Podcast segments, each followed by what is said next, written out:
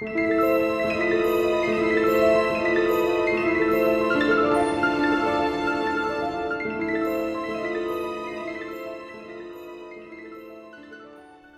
til Forlæst, podcasten, hvor vi lytter os tilbage i tiden på jagt efter de fortællinger, som stadig kan vækkes til live. Mit navn er Bjarke Sølverbæk, og jeg er din rejsefører gennem den danske litteraturhistorie. I dette afsnit fortsætter vi vores rejse igennem Johannes V. Jensens myter. For at blive klogere på forfatteren, vil vi allerførst læse Jensens egen udlægning af grundtanken i sit forfatterskab.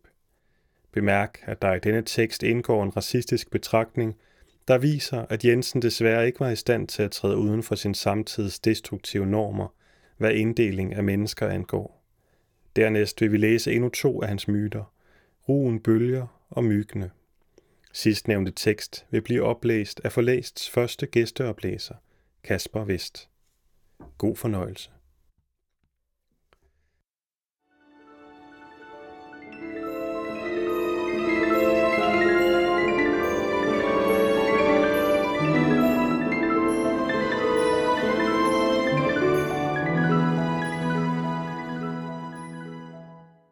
Roen bølger. I denne tid står roen fuldvoksen og grøn over hele Nordeuropa. Hvor man så stiller sig på et udsigtspunkt ude i landet, strækker der så lange bølgende marker horisonten rundt. Bag synskredsen ved man, de fortsætter sig på samme måde, og rejser man med toget, skifter landskabet karakter, men roen bliver den samme. Time efter time, dage igennem, ser man ikke andet af de blågrønne levende rugemarker. De har forpagtet jordoverfladen. Sådan bølger det nu, den ene kvadratmil efter den anden, på de store godser i Mecklenburg og langt ind i Rusland. Danmark er en eneste buende rueager. Ruen går i bølger på de smaragdgrønne sletter ved Uppsala, og i Norge bølger den lige fra dalene i sønder op mod midnatssolen. Roen gror under de lyse nætter. Mens dette skrives, står roen i sin fuldeste højsommerpragt, endnu grøn og knirkende af vækst, fyldig som hårlaget på et dyrisk væsen, der strutter af ungdom. Vinden blæser hen over den og nikker hvert enkelt strå. Akset ruller og gynger sammen med de andre aks, der står nærmest i en overdådig svulmen, og tilsammen danner de en bølge. Æren ligner en sø, med ganske samme spændte og bevægelige overflade som havet. Ingenting er så frodigt som rugemarken nær ved. Brynet af en ager, der står og kaster sig oprørt af vinden, og ligesom prøver at slænge sin grønhed mod himlen, bestormer den med aks, og det nydeligste spil er at se ruen bølge på afstand. En mark langt borte, hvor bølgerne lige kan ses med svage krusninger, der langsomt vandrer op over en bakke. I kanten af roen, der er grøn som brudet i en stor glasflage, og som flimrer af de tusind stængler, bryder kornblomsten frem som blå gnister. Den smukke røde klinte står længere inde i det tropiske grønne halvmørke, der er inde i en rumark. Og ved foden af roen, men ude i det fri langs randen, gror valmuen og sidder i vindstillet med sine flammer og forkullede svæl. Hvilken urskov for mosen, som begiver sig på ekspedition før solnedgang mellem disse myriader af svimlende høje krystalgrønne stammer. Myren, som far vild her. Grøn og stærk, som roen nu står, har den sin smukkeste tid. Den bølger, svalerne flyver hen over den med og mod vinden, hurtige som kolibrier, og med et kvider, der lyder som sekundviseren i dagens hemmelige ur. En humlebi drysser fra blomsterbæger til blomsterbæger på gæret. Det er som om solen dufter, eller stillheden, en solet ejendomlig duft, gennemtrænger det hvide tavse land og den blæsende dag. Det er ruens tørre aroma, hvor himlen er blå. Jeg ved ikke, men sådan som jeg ser roen bølge i det fjerne, de lette bølgelinjer, der forfølger hinanden ud mod synskredsen, fjerne og langsomme, som om de næsten stod stille. De er som tiden, den vandrende tid. Sådan går sommeren. De fjerne bølgelinjer erindrer mig om Sydhavsøerne, hvor Stillehavets lange parallelle roller står ude på koralrevet, den ene bag ved den anden, til synladende uden at flytte sig. Jeg må tænke på de forstenede brudstykker, man har af havbund for millioner af år siden, hvor man kan se bølgeslaget endnu lige så levende som, ja netop som på en rumark i dag. Lige så evigt et indtryk gør det på mig, når roen bølger. Dog roen kan ikke blive ved at være grøn. En af dagene drærer den. En skøn dag med passende sol og blæst, står marken i røg og dufter som en paradisisk drøm af mange hånde gærende og hede ting. Det er støvkornenes vilde jagt. Når den er forbi, falder roen i ro, taber sin gennemsigtige klare grønhed og begynder at sætte kerne. Et ejendomligt fænomen, når roen drærer og vil værd at falde i forundring over. Det er et aldeles uhyre, utænkeligt tal af støvkorn, der her østles med. Billioner og atter billioner. At bestøvningen finder sted så eksplosionsagtigt og på én gang, forestiller jeg mig som en kolossal mikroskopisk budstikkedans, i det de fyne støvkorn, fordi de er så mange, ikke kan undgå at tørne mod støvkapslerne på andre aks, som så springer op og føjer deres kul af flyvefærdige kim til den almindelige landestorm. En vældig smitte, et bombardement, der forplanter sig over hele æren i et nu. Almindelig banken på og blive fri og hen og banke på hos naboen, til hele marklæmet står i en rygende befrugtningsbrand. Hvad der her gælder om, er at komme så langt bort fra sit moderaks som muligt, og hen på et rigtig fjernt og fremmed aks. Det er nu plantens blinde lov, eller ikke ganske ukendt mellem mennesker. Når kimene har sværmet, begynder akset at blive frugtsomligt, svangert med brød. Nu skal kornet guldne og modne. Meget kan ske nu, inden det når at opfylde sin bestemmelse. De lyse nætter inden Sankt Hans, med fuglesang og roen grøn, lad den tid vare. Vi velsigner den og takker den, mens vi har den hylden blomstrer. Så længe roen står grøn og passer sig selv, er det tilladt at hengive sig til nogle sværmerier i brødløs forstand. Sidenhen kommer der tider med nok af alvor og ængstelser. Pikken på barometeret af familiefædre og tusind eksistenser hængende i vejrets luner. Det er ikke små værdier, roen repræsenterer. Hele landes og befolkningers skæbne står og bølger på marken. Men om høsten når det, er høstens tid. Den tid, hvor roen er grøn, falder sammen med de lyse nætter, med gøens skjulte kukken. Man ved ikke, om den kommer fra den selv, eller om det er ekko deraf. Andre sommer, andre gøge. De lyse nætter har et bud til alle, selvom det kun er forholdsvis få, der kommer i den æstetiske effekt. Mange oprigtig natur at det svage køn går fra lyse nætter med spiren til et lille væsen, som skal komme til verden sådan omtrent hen i januar. Andre, der også mente det bogstaveligt, er skyld deri. Folk, der er helt af træ, rykkes i det mindste ud af deres vaner. Det er dem, der ikke kan sove i de korte lyse nætter og fordriver tiden i det fri. Jeg hører adskilligt nattesjov, som jeg lager ind af det ene øre og ud af det andet i søvne. Hvad mig angår, nyder jeg nemlig de lyse nætter sovende, men med et øje på klem. Jeg holder af at blande sommernatten sammen med drømme. Det kommer mig ikke så nøje an på, hvad der er virkeligt, eller om jeg er vågen. Jeg lader en evighed gå, skimter så med tilfredshed, at det er lyst. Lyst inde og ude, og lader en evighed gå igen.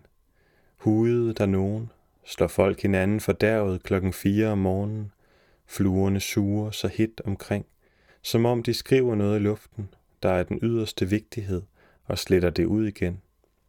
Turgenjev har en stum sjælfuld prosa om, hvordan poesien kommer til ham i skikkelse af en lille bevinget kvinde, iklædt alle regnbuens farver.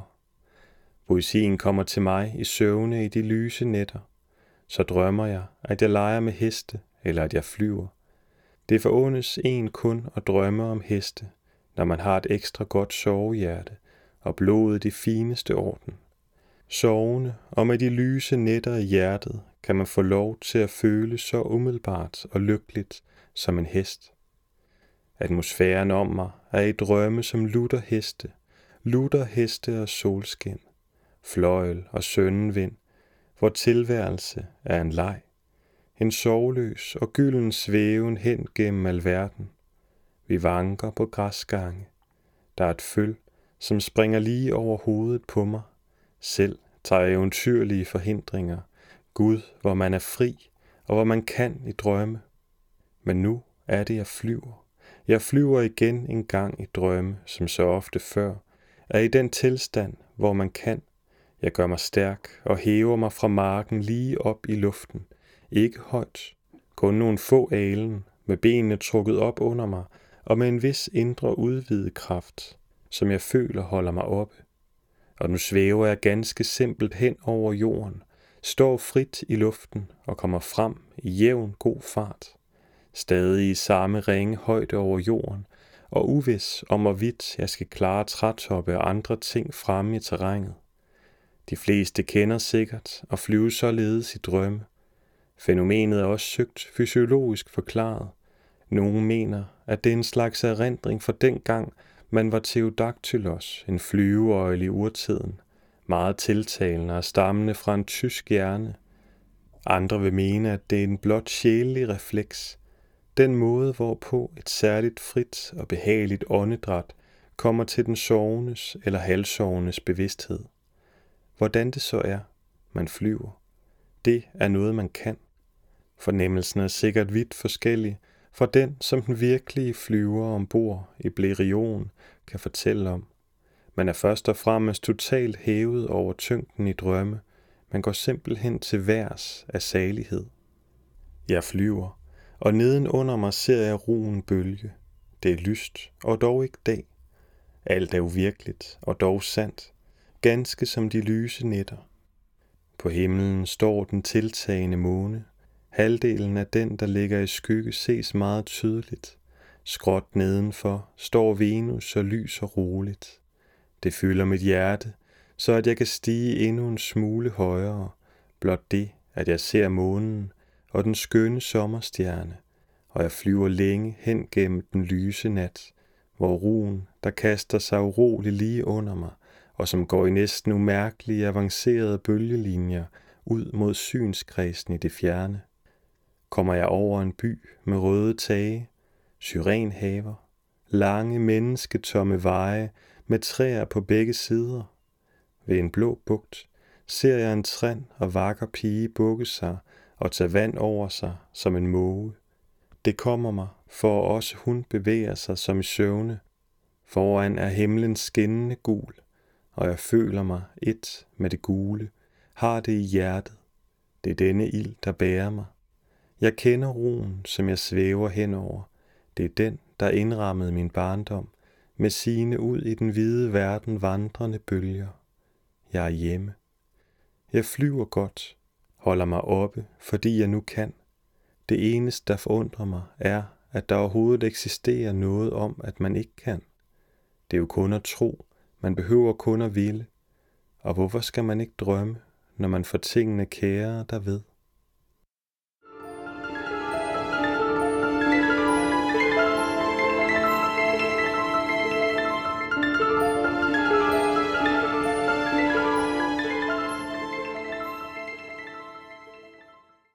Jeg boede i Sevilla i et kælderrum, hvis skuld skrånede ind mod midten, og her var der et låg, der førte ned til en kloak. Når man lettede ved dette låg, stod der en grålig sky af myg i vejret, men jeg lettede ikke ved det mere end en gang. Det var de rigtige små tigerstribede moskitter med munddelene vædet i Sevillas underjordiske mysterier. De var vilde af jomfruelig sult, havde aldrig smagt blod, mere som den ondes husarer, de sang i den hede luft som bitte små flyvende spilleværker, og jeg lærte at sparke ud og voldtigere, når de fine toner kom mig for nær. Låget lod sig ikke tætte helt, og desuden fik jeg sværme af myg ind ad døren om dagen. Min stue havde ingen vinduer. Jeg måtte åbne døren op til gården, om jeg ville have lys. Om dagen var myggene dog ikke værst de sad helt stille på murene, hvor jeg kunne gå nær til dem og se, hvor de var fine og vindige i hele ydret af sult. En lang nøgen klinge stod dem ud af munden. Nogle af dem bar følehorn i strusfjers lignelse på hovedet, formodentlig frøkner. De sad som i en dvale af blodtørst og af lyset, de ikke kunne tåle. Men så snart det blev aften, og jeg havde tændt mit sterinlys, begyndte myggene at flyve op og tænke på, hvad også myggene må, fuldbringe deres skæbne. Der var noget i deres spæde sang, der lød som sværmerisk fatalisme. Kun en eneste gang i deres liv måtte de drikke sig fulde af blod og så dø. Skønt det så at sige var døden de nærede, og ikke dem selv, viste de en forfærdelig energi og et mod uden lige. Dø ville de, om det så skulle koste dem livet. Jeg måtte gå op og ned hele tiden, rokke med hovedet, ryge tobak og vifte med hænderne. Holdt jeg mig stille, skaffede myggene straks til bords på mig. For at få fred, når jeg skulle sove, havde jeg ikke uden snille lavet mig et net over sengen af gase og et par tyndebånd. Det holdt myggene nogenlunde ud om natten. Men de var ikke min eneste plage. Murene sprækker og huller husede et utal af tæer, og det er de største og de mest stinkende, jeg i mit liv er truffet på. Jeg har kendt vækketøj i mange lande, og det er ikke noget at snakke om. Men de spanske var de værste. De var store og dogne, men gad dog nok stikke.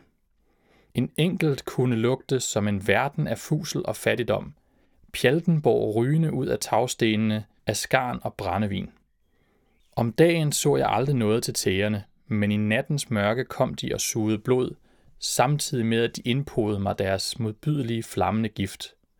Åh, det var som at få stank sprøjtet ind under huden, lugt af mulden brød og sengevarme og 8 graders brændevin i årene.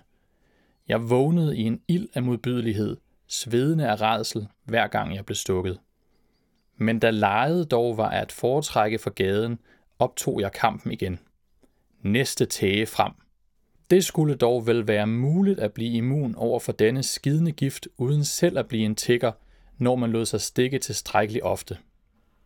Jeg var ikke meget hjemme, men når jeg var, gik jeg i min ensomhed og skærmyslede med de kære husdyr. En dag undfangede jeg en idé. Jeg flyttede sengen frem fra væggen, så den stod frit, og brugte en hel aften til at rense den, hvorpå jeg smurte en ring af tyk tobakssovs rundt om alle fire ben. Her glædede jeg mig jo til at have det godt som på en øde ø. Men tæerne krøb bare op på loftet oven over sengen og lod sig i mag falde ned, så den opfindelse havde jeg ingen glæde af. I midlertid vendede jeg mig i tidens løb til ganske regelmæssigt at vågne, når de bed, og til næsten i søvne at tænde lys og gøre det af med dem. Jeg dræbte på den måde mange langsomt og sikkert, og var jeg blevet boende der, er jeg ikke i tvivl om, at jeg skulle have udryddet dem lige til den sidste tæge.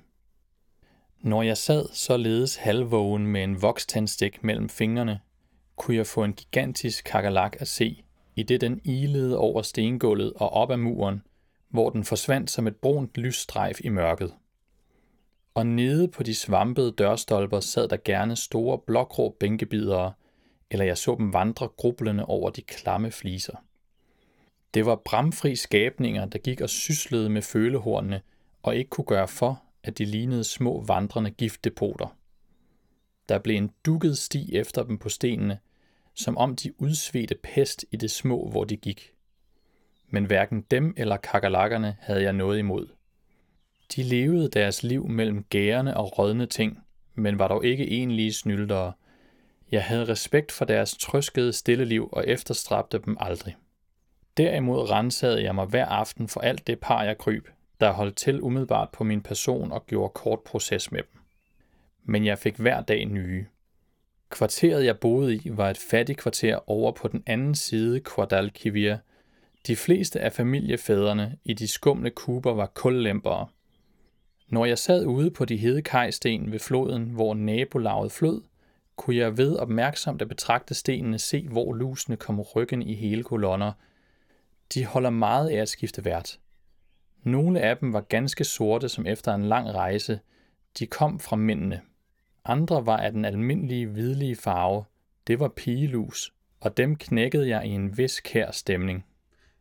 Under tiden samlede jeg udbyttet af en aftens jagt, borede kanaler i misterinlys og kittede de vingeløse små derind. Og mens jeg så lå og læste, bidrog det til mit tidsfordriv, at lyset spruttede så behageligt. Men mygtene var mine værste fjender. Nettet kunne ikke beskytte mig helt. Jeg var fuld af kløende knopper og hævelser alle vegne. Der er så hit i Sevilla i juli måned som i et teglværk, selv om natten, så det gjorde ikke pinen mindre. Som følge af den skræk for alt muligt utøj, jeg fik i blodet, en dag havde jeg set en skolopenter på 5 tommers længde ringle sine krumgule led mellem nogle murbrokker ude i gården, og der fik jeg kolde lemmer. Som følge af min stadige agtpågivenhed, var det ikke længere rigtig søvn, jeg fik. Min halsovende bevidsthed fablede i det enorme, når jeg lå der i kælderens badstue hede og i det bejende mørke. Rummet omkring mig syntes mig fuld af alle mulige insekter, musicerende og stinkende uvæsener, som kun det tynde net over sengen skilte mig fra ligesom en tryllering. Jeg kunne fare op af en blund ved en lyd, min fantasi havde forstørret, til den blev til et tordende brag, hele jordens undergang. Eller jeg vågnede ved en rodende uhyrelarm, som var der et kæmpemæssigt væsen, der vendte sig i sit leje, mig selv. En jætte så stor, at han fyldte hele universet med loddenhed og med pustet fra sin næse. Til andre tider forekom det mig, at det var mig, der var en myg, og at der fløj elefanter i hundredvis uden for nettet og sigtede ned på mig med snablen. Underlige, grænseløse drømmebilleder tårnede sig op omkring mig.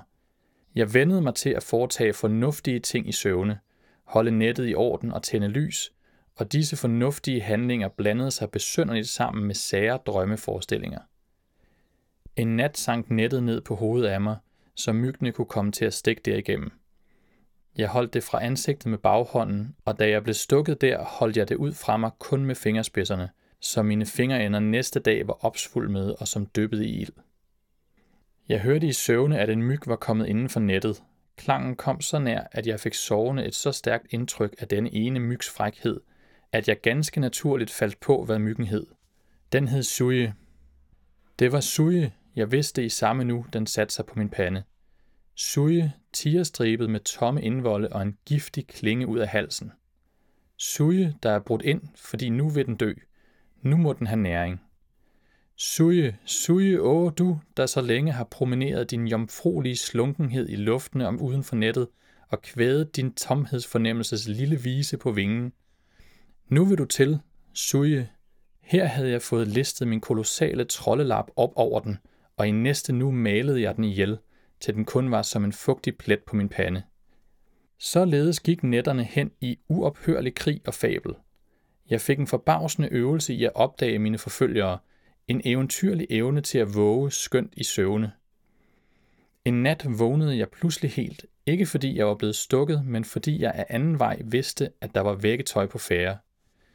Jeg havde i søvne lugtet, at en var nær. Det var kommet over mig i min drømmende ujordiskhed, som åndepustet fra en storstads fattigkvarter, destruktionsanstalter og spritfabrikker kommer til en luftskipper højt oppe i skyerne. Jeg slog nettet til side og strøg en vokstik, og ganske rigtigt, lige foran mit ansigt, en alen borte, krøb der en stor rød tage på muren. Jeg holdt tændstikkens flamme hen under den. Min skik var at vågne og tænde voksstikker, når der var behov for det. Jeg plejede da at fange dyrene med den klæbrige stikke og trille den brændende rundt i fingrene, til insektet var revnet og futtet af under et lille puff af hæslig røg. For nu hurtigere at kunne få fat i æsken, uden at slippe myg ind, beholdt jeg den en nat under hovedgæret. Og da jeg så skulle bruge den, var voksstikkerne blevet bløde i varmen. I det jeg strøg en, bøjede stilken sig, og netop som satsen befandt sig dybt under min negl, fængede den. Jeg slog om mig i mørket som en bremsebit hest, med den følge, at mit fattige moskitonet fik en flænge så langt, som en vild og rasende arm rækker. Jeg tændte lys og så ødelæggelsen, så at min faste borg var en ruin. Jeg faldt på knæ i sengen og bad med lukkede øjne en kort, zigzagget bøn til satan. Og så lagde jeg mig ned i de håbløse laser af nettet. Jo, det skulle jeg vise, at jeg gjorde. Jeg fyldte mig med ondartet tålmodighed. Ville ikke lege med længere. Farvel, stik væk. Myg, vækketøj og skab. Nu vil jeg have min søvn. Myggene sang frisk om den blottede seng. Hele det gravmørke kælderrum sang som en sydende kedel. En og anden myg slog vel til mode ned på mit ansigt. Vingernes spæde tone svulmede pludselig som en kejle af lyd, og jeg følte det spindelfine dyrs ben på min hud. Men jeg havde proppet mig til, ville ikke reagere, og mens mit hoved var omgivet af en grådig insektsky, et helt orkester af tørstige små flyvere, mens den sorte koghede nat lå om mig, som dampen i en badestue, sov jeg virkelig ind. Næste morgen vågnede jeg i ild og sved. Mit ansigt var som koppet med brændende knuder. Jeg så mig i spejlet med det ene øje og vidste ikke, hvad jeg skulle tro eller tænke. Det andet øje var totalt lukket til. Men jeg havde fået mig en god søvn og gik enøjet rundt og dræbte myggene med enden af en finger. De sad dvaske og dumme af blod på murene. Der blev en stor frisk blodplet efter hver af dem. Nogle havde ikke kunne slæbe sig på vingen så langt hen som til muren, men lå på gulvet udspilet af blod. Åh, alt i alt havde hele banden plyndret mig for et fingerbøl fuld af blod, med bredfuldt mål. Tys. Hvad var det, der kogte så dæmpet og underjordisk? Som en tom og gold kværn, der maler sig hed og svirper og sårer sig selv og synger sin længselsfulde enesang. Hvad var det for en sang af tusinder? Det var myggene nede under kloaklåget.